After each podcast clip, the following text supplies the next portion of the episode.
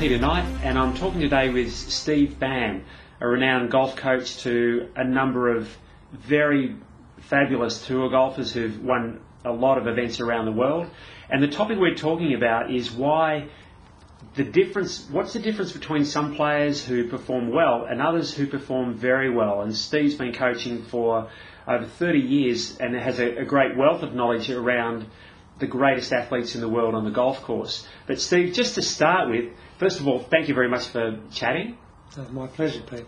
And what I'm really curious about is you were a very good golfer yourself, and yet your career has been made, definitely been made around coaching. So, what is it about coaching that led you to making that a career for yourself?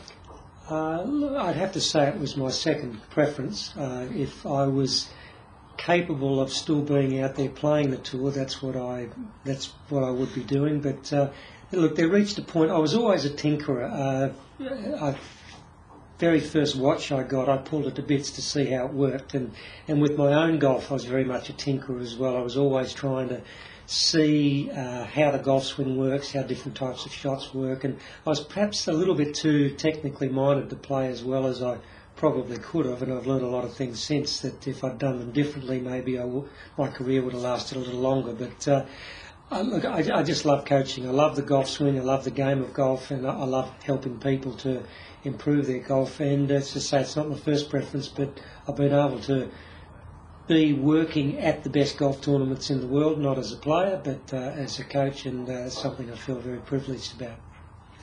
And when we look at the best players in the world, the thing, I guess their scoreboard is, uh, you know, winning major championships, but winning tournaments and, and shooting low scores. And there are going to be players that appear to be like really good players, but they're still not quite the very best. So, what you, have you seen over time that seems to separate the good players from the really good ones? I think the there's a, a multi. I mean, it's a very open question because there may be um, multiple things that make up the difference between between why there's players who are good players and why their players are, uh, are exceptional players. But if we just talk about tournament winners, so somebody who's capable of getting to the top 100 in the world as a professional golfer, boys and girls, without question, the one thing that I've seen in all of the ones that I've been lucky enough to work with, or speaking to their coaches or players over the years, is that they're all ultra competitive. They will compete at anything, so they're always testing themselves pushing themselves to new limits, new personal bests, and they they basically don't make excuses. They know that this is the level that they want to get to, and they'll test themselves to get there. So, the one thing that we've seen is that they're ultra competitive. Not saying that other tournament winners aren't ultra competitive, but maybe not as competitive. Let's talk a little bit around that because in the past, sometimes competitiveness has been talked about with people who perform badly. It's almost like they're going to misbehave if they don't play really well. But from what you're saying, it's more around the player competing to become the best they can against their own personal standards. They do. They set their own their own standards, and a little bit of the nature of golf as well. I mean, you're not playing so much against somebody; you're playing against the course and, and against your own standards. So, if it comes down to hitting greens, hitting fairways, uh, sand save, up and down percentages, number of putts. There's lots of personal goals that you can set uh, for yourself. And, and all the players that I've worked with, even when they've come off with one of their best rounds, you know, they might have shot a 64 or 65 in a tournament, they're still talking about the two or three things that they could have done better. And uh, I always find that amazing because most people, you know, would give an arm or a leg to shoot a 65 mm. or a 66. But uh, it's all, no, look, I left two or three out there and I'm going to go to the range and work on it. And is that trainable? Is that competitiveness trainable? I think uh, it, it is trainable if you can start early enough and interpret that testing, that competitiveness as playing a game, because basically that's all it is. Is if you can learn to play lots of games, and all games have an outcome. There's a winner and there's a loser and there's a score. There's high scores and there's low scores if you can make a game out of it so the person's brain learns to enjoy, oh, this is fun, this is a game, I can't wait to play another game, uh, then it's trainable because that their brain will steer them to want to do it. But if they interpret it as just painful and it's just like doing homework or some type of hardship, their brain will uh, steer them away from it. Some people don't like to play games, don't like to test because they don't like to find out the standard that they really are at. And most times when people do test, they will find out that they're not as good as they'd like to think they are. So you've got to want to find out how good you are. You've got to want to set standards and improve those standards. And, it, and if you if you look at it that way and make a game of it, it's definitely trainable. Mm. So the ones who are averse to that, perhaps they're sort of interpreting their, their lower scores as being maybe I'm not good enough. Maybe I'm not good enough. Um, maybe it's uh, some type of failure. Maybe they don't have the self belief that if they do put the work in, that they can actually get to the next uh, the next level. Look, it, it might sound a, a, bit hard, but uh, if they're not prepared to test, they're not prepared to play the games and set the standards, they're really wasting their time. So, what are some examples of some of the games that they might play? Uh, one of the things that uh, that uh, we discovered um, quite a few years ago is that uh, the real intimidation on the golf course is the boundaries. It's not actually the target it's the boundaries. So it's the left and right side of the fairway. So you've got long grass, trees, uh, out of bounds fences, water hazards, bunkers, all of those things. The left and right side and the front and back of the green, and and even the hole, the left and right side of the hole. So it's the boundaries that are intimidating. So what we try and do with all of our games is we create boundary intimidation. And just in general, we, we set a 10% rule. So if you've got a 100 metre shot, we'll put a 10 metre boundary out there, and then we set a game where you're going to hit 10 balls and uh, see how many of those 10 shots you can get through those boundary goals. Uh, we say 7 out of 10 is par for a, for a good player. Um, obviously, a tournament player wants to do better than 7 out of 10. And, uh, or the other thing we might do is just do three in a row. And so, using your full competition routine, um, you're going to hit three shots in a row through that. So, you can then take that practice experience out on the golf course with some confidence when you look at that boundary, that target, and uh, and draw on that confidence that you that you developed during practice. So there's lots of games you can add points to it and do it head to head, do it by yourself with uh, your own personal best. So it's it's unlimited the, the games that you can create about every part of golf. So we're looking to develop competitiveness. That's certainly one of the things that we talk about with all great players, and you know they hate losing, and then they'll do whatever they need to. What else? How do how do great players? How do they talk to themselves? Uh, the great players uh, manage their emotions, and I'm, I'm, differentiating between great and really good here.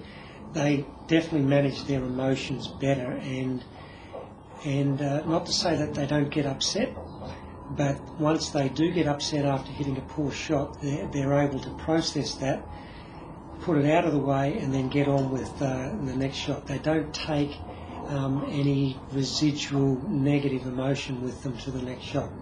And you've only got to do that once or twice around.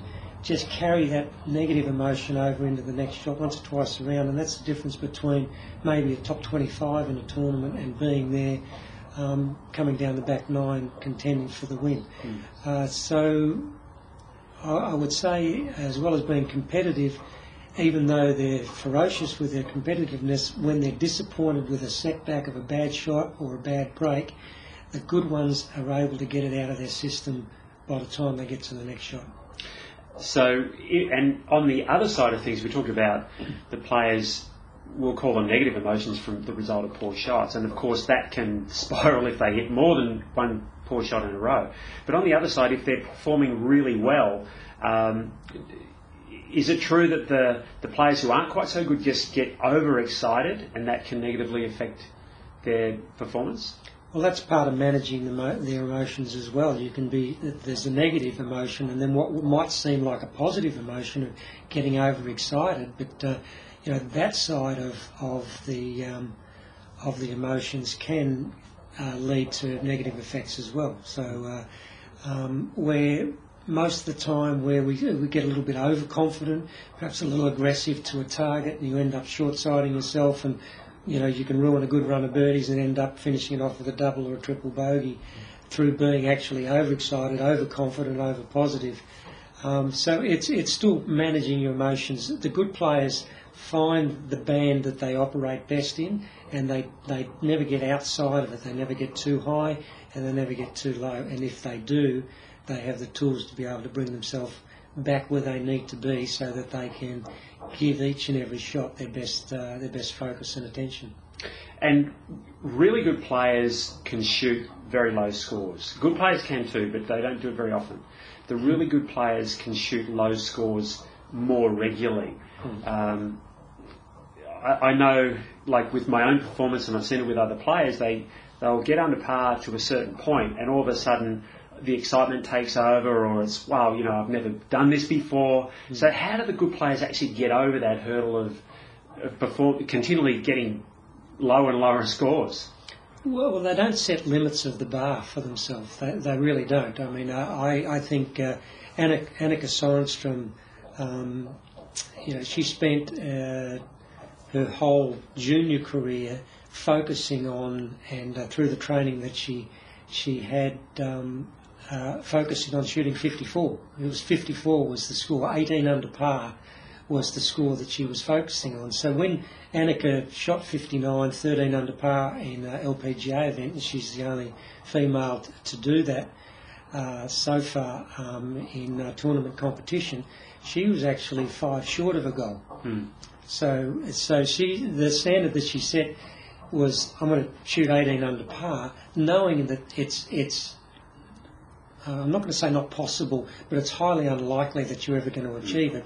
But if that is is what you're aiming for, anything short of that means that you're still striving to it rather than trying to hang on to something. A lot of players get to five, six, seven under par, and that's kind of their limit. And then they think about, well, hang on, I can't afford to. So their mindset changes. They go from being a chaser to a defender, and uh, and uh, often that's when they'll make a mistake because they get a little negative rather than rather than positive. But look, I was there the day Stuart Appleby shot 59 to win the Greenbrier, and uh, and uh, he, he basically went out that day and and there was no stopping him. He was just going to try and birdie every hole, and uh, you know he nearly did, and it was, it was quite incredible. I mean, it's only happened once in his career. He's had some eight or nine nine unders, but the good players uh, they don't they don't set a limit for themselves. I think that's the simple answer. You know, uh, one of the um, uh, uh, great quotes of uh, a great American baseballer Yogi Berra, who had some really quirky quotes when he was asked, you know, why he hadn't retired uh, late in his career. He said, "Well, how old would you be if you didn't know how old that you were?"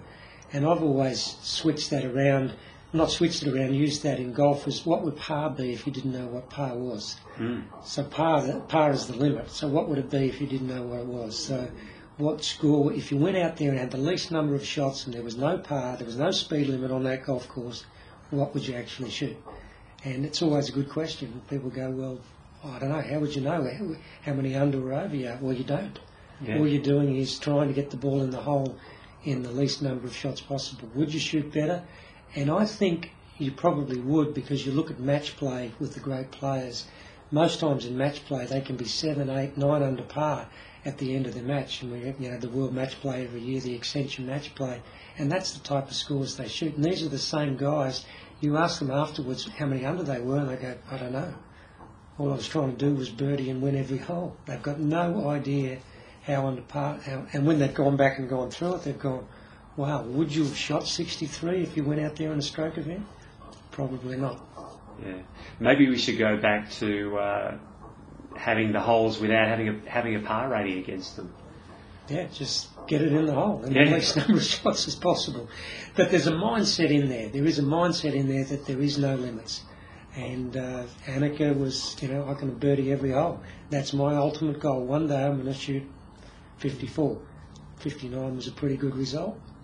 And uh, I think that the great players again have that ability that when they get six under par, they're trying to get seven under par. And when they get seven, they're trying to get eight. When they get eight, they're trying to get nine. Without being silly, they're not, you know, being careless and reckless, but they're just trying to get further and further under par, and they have no no speed limit.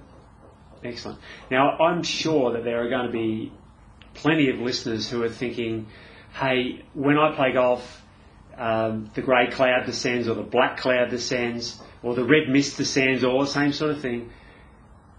I get that I need to be able to control my emotions, but how do I do that? So, what advice would you have for a player who, who, who does get upset and angry and frustrated and knows that it affects their golf and really wants to do something about it? What are some of the steps they can take?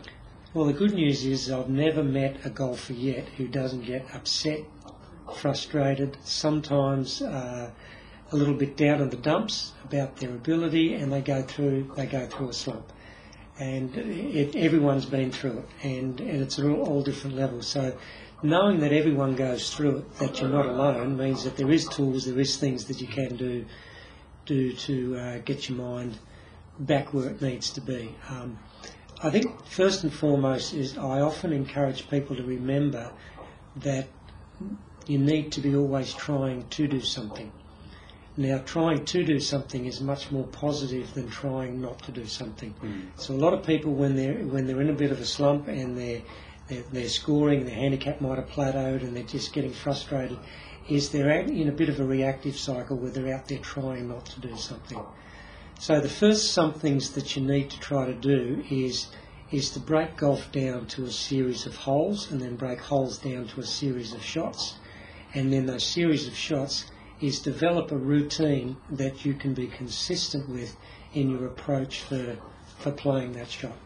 And then golf becomes a, a um, the, the final score or the outcome is a combination of those shots on each hole and those holes over over a round of golf. So routine is key. And if you if you look back on on your series of bad shots and bad holes, most times you get out of your routine. Now the routine's pretty simple, um, and every golf shot has it. And uh, we we use a four four step routine, and step one of the routine is the five questions. Decide on the shots you're going to hit, and the five questions are is what is my target? How far is it? How's the wind going to affect it? Is it uphill or is it downhill? And what's the ball going to do when it hits the ground?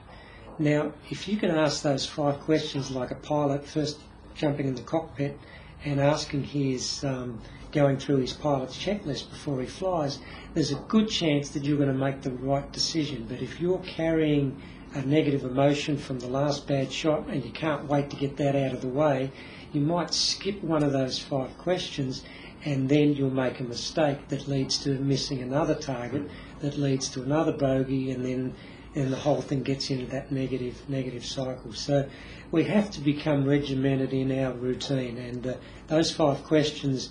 Then once you've decided on the shot, you can then prepare the feel of the swing that's going to create that shot. Some people can do it by practice swing, visualization, but now your mind's on what you're trying to do.